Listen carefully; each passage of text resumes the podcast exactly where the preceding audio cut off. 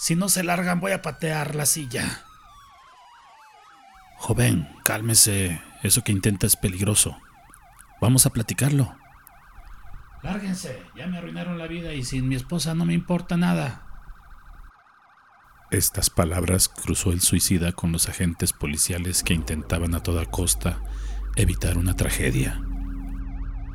El joven, al ver que comenzaron a introducirse dos elementos uniformados, patea con el talón el respaldo de la silla. Su cuello lo rodeaba una cuerda de plástico tipo tendedero, lo suficientemente seguro y resistente para soportar todo el peso de la humanidad de Joel. La sacudida fue violenta.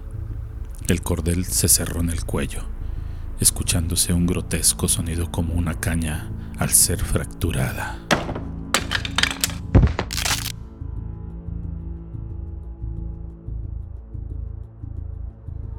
Historias camaleónicas.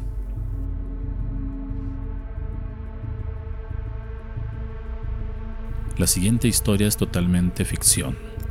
Cualquier semejanza con la vida real es mera coincidencia.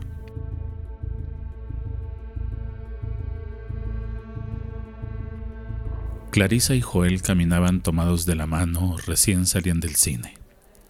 La película proyectada era un clásico de misterio en el festival del mes de noviembre. Psicosis, del rey del suspenso Alfred Hitchcock, fue la historia que vieron. Comentaban como expertos la trama del filme. Oye, amor, ¿qué te pareció la película? Muy loca, ¿no? Comenta Clarisa. Pues te diré. A mí no me pareció tanto. Hay algo de sentido en lo que hace el personaje de Norman Bates. Él está cuidando su espacio y su estabilidad emocional. Le refuta Joel. Para mí sí está bien zafado. Mira que cometer todo lo que hizo solo porque no se daba cuenta que eso era malo. Me, perdonas, pero eso no es lo que yo opino, remarcó el muchacho. La chica lo suelta de la mano y de frente lo cuestiona. ¿Tú apoyas el comportamiento de ese asesino, pues? Lo que hizo estuvo mal, pero me refiero a que él en su mente, lo que sucedió, seguramente lo hizo pensando que es lo correcto. Recuerda que para los demás el loco siempre será el que lleva la contraria. La sociedad tacha de locos a quien no sigue sus reglas impuestas. Bueno, bueno, ya, vámonos, que es tarde. Se fueron igual, tomados de la mano rumbo a la casa de ella. Aunque Clarisa se quedó con una espinita clavada debido al comportamiento de su novio Joel. Los jóvenes llevaban una relación que se había prolongado por seis meses mismos en los que Clarisa nunca había notado algo extraño en el comportamiento de su novio. Siempre lo veía como un poco más extrovertido de lo normal en sus comentarios, pero poco a poco con más detalle se dedicó a observarlo. Algo no le cuadraba, por lo que decidió ir a buscarlo para aclarar esa situación que le sobresaltaba. Pareciera que su novio tuviera una obsesión o doble personalidad, no sabía. Algo le seguía corroyendo la mente. Al llegar le extrañó que estuviera muy tranquilo Joel. Lo abordó de inmediato, con las clásicas dudas que le saltaban a la afligida chica. Oye, amor, quiero hablar muy seriamente contigo, después de lo de la discusión de días pasados. ¿Cuál discusión? Sobre la película que vimos, ¿te acuerdas lo que platicamos? Y la verdad es que prefiero que pues que lo nuestro termine aquí. ¿Qué dices? No estás hablando en serio, ¿sí? Es tan serio que en este mismo momento me voy. No quiero tener nada que ver contigo, lo siento, está decidido. Espera, no te vayas, tú eres lo único bueno que he tenido en mi vida. Si me dejas, no voy a poder estar sin ti. Comenzó a llorar con amargura mientras caía de rodillas abrazando las piernas de la mujer. Fue inútil. Clarisa imperturbable lo dejó en esa condición.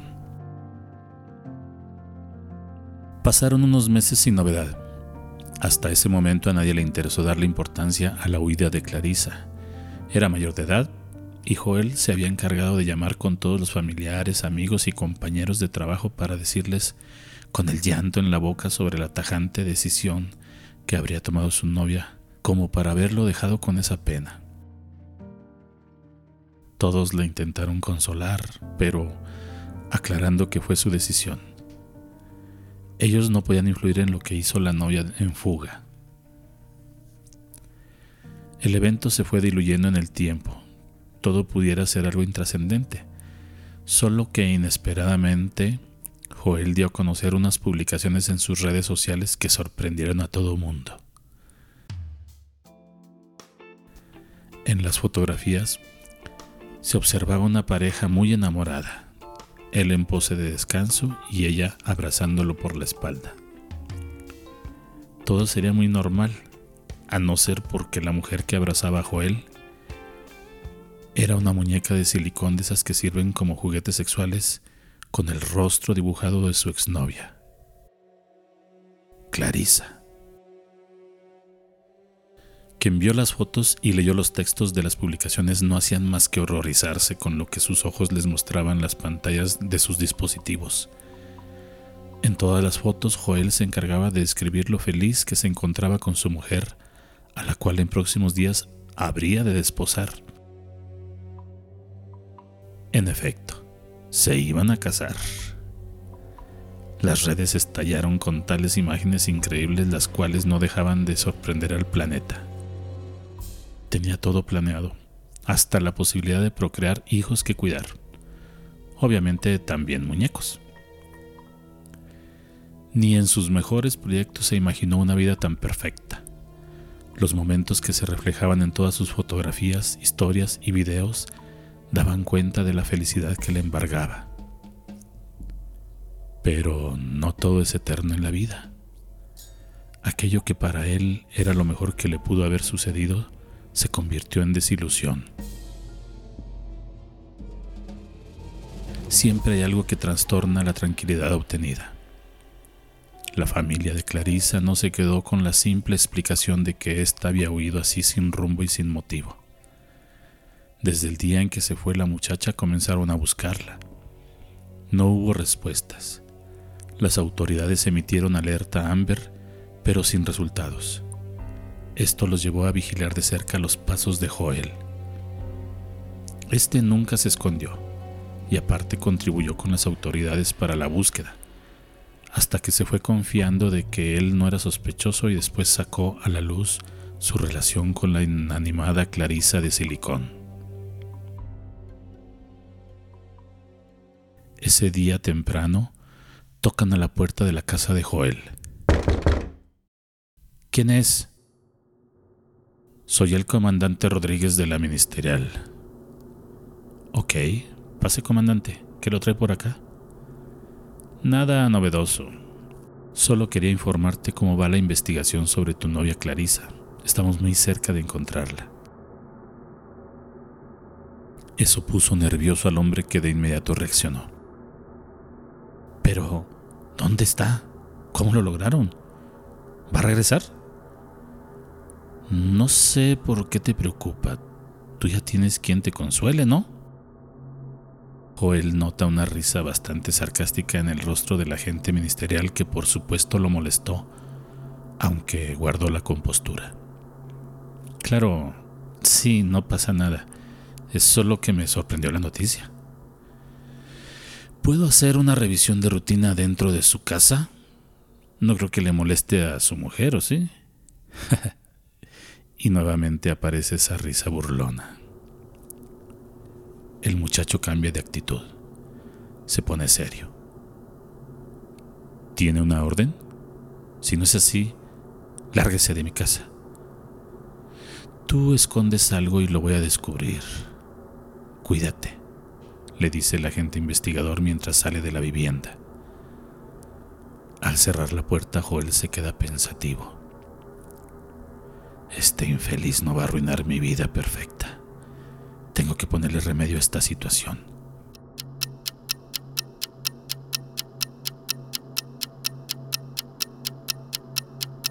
Llegando la noche, en aquella vivienda se empieza a escuchar movimiento. se mira luz en el interior. El agente ministerial hizo la falsa maniobra de alejarse solo para volver en círculo y a cierta distancia esperó a que el sospechoso comenzara a cometer un error que permitiera culparlo de la desaparición de Clarisa. Se acercó con sigilo a mirar el interior con la esperanza de observar algo. Lo impactó la escena terrorífica que descubrió ante sus ojos. La muñeca que representaba la Clarisa de la vida real no tenía la complexión de una persona. Se veía tal como si estuviera desinflada. Joel se dirigió hasta el closet de la recámara, desde donde la gente que observaba presenció el desgarrador acto de extraer del fondo un despojo humano completamente momificado.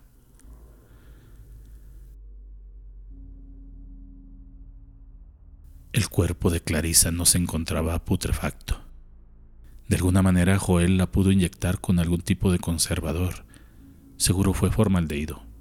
Este es una especie de químico fijador y así de esa manera evitó la descomposición del cuerpo. La muñeca de silicón solo era una especie de caparazón que ocultaba la humanidad de la pobre Clarisa. El comandante no pudo contener las náuseas, por lo que esto le provocó volver el estómago. El escándalo alertó a Joel y al verse descubierto, cerró todas las vías de acceso a su casa, evitando así que lo atraparan. Mientras tanto, el agente se comunicó a la central para pedir una orden de arresto y más refuerzos.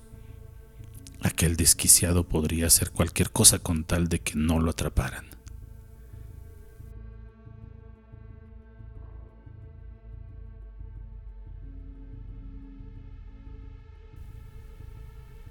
Ya nos descubrieron, mi amor. Esto ya se jodió. No voy a permitir que me separen de ti. Todo lo que yo quería era formar una bonita familia contigo y los bebés. Perdóname si te lastimé en tu cuello. Si no lo hacía, jamás te volveré a ver y eso sí me mataría de tristeza. No dejaré que me saquen de aquí. Yo, yo me voy contigo. Acto seguido fue hasta un armario en el fondo de la casa.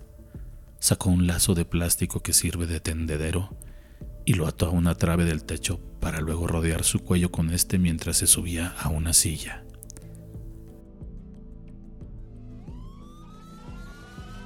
Se oían sirenas de patrullas acercarse a ese sitio.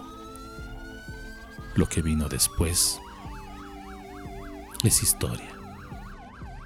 Si no se largan voy a patear la silla. Lárguense, ya me arruinaron la vida y sin mi esposa no me importa nada.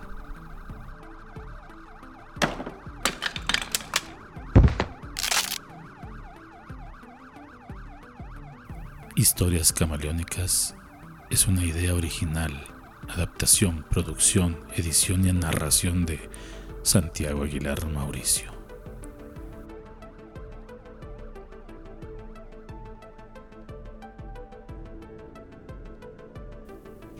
Hasta la próxima.